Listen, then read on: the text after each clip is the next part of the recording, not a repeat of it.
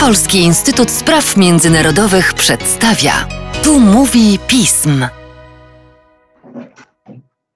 W podcaście Polskiego Instytutu Spraw Międzynarodowych wita Państwa Łukasz Jasina, a dzisiaj rozmawiamy o temacie, który się nigdy nie przeterminuje, bo jest długotrwały, ale teraz ma taki swój paroksyzm zainteresowania, czyli o konflikcie, z grubsza to nazwijmy, konflikcie azersko-armeńskim.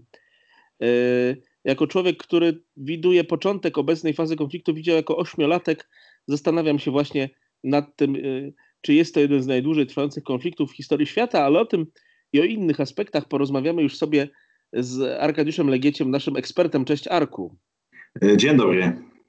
Powiedz nam, co się po prostu zdarzyło w ciągu ostatnich kilku dni na terenie armeńsko-azerskiego pogranicza, bez względu na to, którędy ono przebiega, bo jak wiemy, obydwie strony mają w tej sprawie bardzo różne opinie.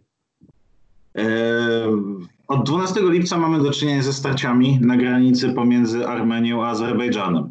Co istotne, nie są to starcia na granicy między Górskim Karabachem a Azerbejdżanem, a bezpośrednio między Armenią i Azerbejdżanem. Jest to o tyle istotne, ponieważ zazwyczaj, jeżeli do takich starć czy jakichś utarczek na granicy, incydentów dochodzi, to dochodzi do nich właśnie w rejonie Górskiego Karabachu. Tym razem jest odwrotnie. Doszło do nich na pograniczu ze strony armeńskiej w regionie Tawusz, ze strony azerskiej w regionie Towus. Co też warto zaznaczyć, jeżeli gdzieś dochodzi do incydentów w miejscu innym niż Górski Karabach, to zazwyczaj to jest też to miejsce, więc to też nie jest tak, że nagle te incydenty zdarzyły się w zupełnie nieprzewidywalnej i zupełnie nowej scenerii. Z tym, kto je zainicjował i jak one przebiegały, mamy poważny problem, ponieważ na miejscu nie ma żadnej misji obserwacyjnej, nie ma nikogo, kto by te strony rozdzielał, nie ma niezależnych obserwatorów. To, co wiemy na temat tego typu starć, wiemy od dwóch źródeł, z źródła armeńskiego i ze źródła azerskiego. I oczywiście obie strony przerzucają się oskarżeniami, mówiąc, że to ci drudzy zaczęli. Tak? Azerowie mówią, że ni stąd, ni zowąd Ormianie zaczęli prowadzić ostrzał artyleryjski w kierunku Azerów, no, który, w wyniku którego zginęli prawda, Ormia, azerscy żołnierze. Ormianie mówią, że tak, zaczęliśmy strzelać, ale to miało miejsce dopiero po tym, jak Azerzy przeprowadzili próbę zajęcia jednego z naszych posterunków granicznych, nowo utworzonego, który tworzył jakby nową architekturę na, na, na, na wybranym odcinku granicy. Więc tutaj szczerze mówiąc nie jesteśmy w stanie ocenić, kto to zaczął. Ja już od tego 12 lipca, czyli przez ostatnie 8 dni, widziałem mnóstwo teorii różnych ekspertów, którzy zaczynają argumentować, że bardziej prawdopodobne jest, że to Azerowie, no bo jest taki taki moment, albo bardziej prawdopodobne jest, że to Ormianie, no bo to by pasowało rządowi w wyrywaniu. Ja powiem, nie, nie dlatego, że chcę być na siłę niezależny, ale powiem tak, to jest w interesie zarówno jednych, jak i drugich. Tutaj nie, nie to, że sam się chcę chwalić, albo że na siłę chcę chwalić nasz instytut, ale Ostatnie dwie analizy poświęcone tej części świata, jakie, jakie publikowałem, czyli analiza tego, jak pandemia koronawirusa przebiega na Kaukazie, a wcześniej jeszcze w listopadzie tamtego roku e, analiza dotycząca perspektyw konfliktu o Górski Karabach.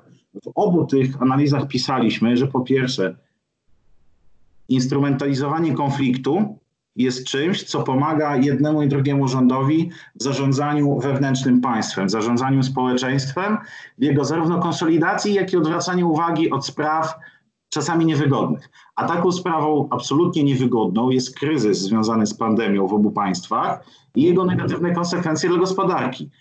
I trudno się dziwić, że w takiej sytuacji kryzysowej, w takiej sytuacji nadzwyczajnej, jeden i drugi rząd w jakiś sposób wykorzystują eskalację napięć, ale to tutaj chcę podkreślić eskalację kontrolowaną, do tego, aby po prostu czym innym zająć społeczeństwa. To bardzo ważna rzecz, którą powiedziałaś. Eskalacja kontrolowana, czyli instrumentalne używanie wojny. Czy tylko powód pandemii, czy tylko kwestia, którą zawsze w historii robiło wiele rządów, podnosiło wiele rządów, czyli odwracanie uwagi od kwestii wewnętrznych, czy też w dalszym ciągu nierozwiązane problemy w relacjach tych dwóch państw jako czynnik czysto obiektywny miały tutaj wpływ? Absolutnie wszystko, ale porządkując te informacje, konflikt trwa od, od lat 80. w tej formie, w jakiej go znamy. No, w zasadzie jest datowany na 88, tak? Czyli już te procesy rozpadu Związku Sowieckiego, które doprowadziły do wyodrębnienia się republik dzisiaj nam znanych w obecnych granicach, w tym Armenii i Azerbejdżanu. Od 1994 roku uregulowaniem tego konfliktu zajmuje się tak zwana Grupa Mińska. I nie chodzi tutaj o tą Grupę Mińską od spraw y, wschodniej Ukrainy, tylko chodzi o Grupę Mińską, która zajmuje się uregulowaniem konfliktu o Górski Karabach, pod który wchodzą Stany Zjednoczone, Francja i Rosja. Y, no i tak, i, i od 1994 roku w zasadzie nie mamy żadnego postępu w uregulowaniu tego konfliktu. Więc z całą pewnością możemy powiedzieć, że te problemy, które były, one dalej są, więc trudno się spodziewać, że, że sytuacja powinna iść w dobrym kierunku, a czasami, kiedy idzie w złym, tak jak teraz w przypadku tej eskalacji, jest to normalne. Tylko, że z drugiej strony mamy jeszcze szereg uwarunkowań wewnętrznych, ale występujących symetrycznie w obu tych państwach, które cały czas sprawiają, no, że trudno widzieć pozytywne perspektywy e, w przypadku tego konfliktu i trudno inaczej interpretować tego typu eskalacje, z jakimi mamy do czynienia obecnie, niż w sposób, w jaki ja to interpretuję. Jeden i drugi rząd od lat całą swoją strategię budowania tożsamości narodowej, tożsamości państwowej opierają na takim silnym nacjonalizmie i, nalizmie, i nacjonalizmie opartym o antagonizm wobec, w przypadku Armenii wobec Azerów i w przypadku Azerbejdżanu wobec Ormian. Bardzo y, silnie jest również wykorzystywany konflikt do mobilizacji społecznej, ale również do tłumaczenia niekompetencji władz albo pewnych niedogodności w życiu e, społeczeństwa, w poziomie zarobków, e, w standardzie tego życia, jakie mają miejsce w jednym i drugim państwie. No i tutaj powstaje problem, bo jeżeli przez 30 lat, a więc już no tak można powiedzieć więcej niż jedno pokolenie, mówimy ludziom, że jest jak jest, ponieważ prowadzimy wojnę i wszystko robimy na, na rzecz tej wojny, nie chcę być tutaj nudny, bo zawsze to powtarzam, ale to jest klucz sprawy jeżeli przez 30 lat tłumaczymy ludziom, że wszystko robimy po to, aby nie zrobić kroku w tył w tym konflikcie, bo to jest sprawa priorytetowa, no to trudno jakikolwiek krok w tył jest później zrobić. A każda możliwość tego, żeby się później dogadywać z drugą stroną, no jest bardzo ryzykowna, ponieważ jeżeli zaczniemy się dogadywać no, yy, i próbować regulować ten konflikt pokojowo, no, no to tego typu negocjacje zawsze mają to do siebie, że obie strony muszą z czegoś zrezygnować, tak? Każda strona wychodzi niezadowolona, a to później będzie rodziło poważne konsekwencje w sytuacji wewnętrznej i to, że ludzie wyjdą na ulicę, bo powiedzą, no ale jak to, no to nasi ojcowie, nasi dziadowie, my odejmowaliśmy sobie od ust, przelewaliśmy krew w obronie tych ziem, a my się teraz dogadujemy, idziemy na kompromis.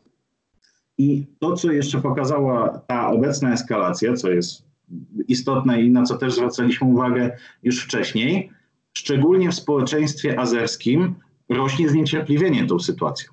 Bo oczywiście po stronie ormiańskiej również. Pewnym tego wyrazem były wydarzenia. Pewnym wyrazem niezadowolenia i zniecierpliwienia e, po stronie e, ormiańskiej były wydarzenia roku 2018 kiedy obalono rządzący od dwóch lat y, tak zwany klan karabachski na czele z serżant Sarkisianem do władzy Doszwinowi, czyli obecny premier Nikol Paszynian.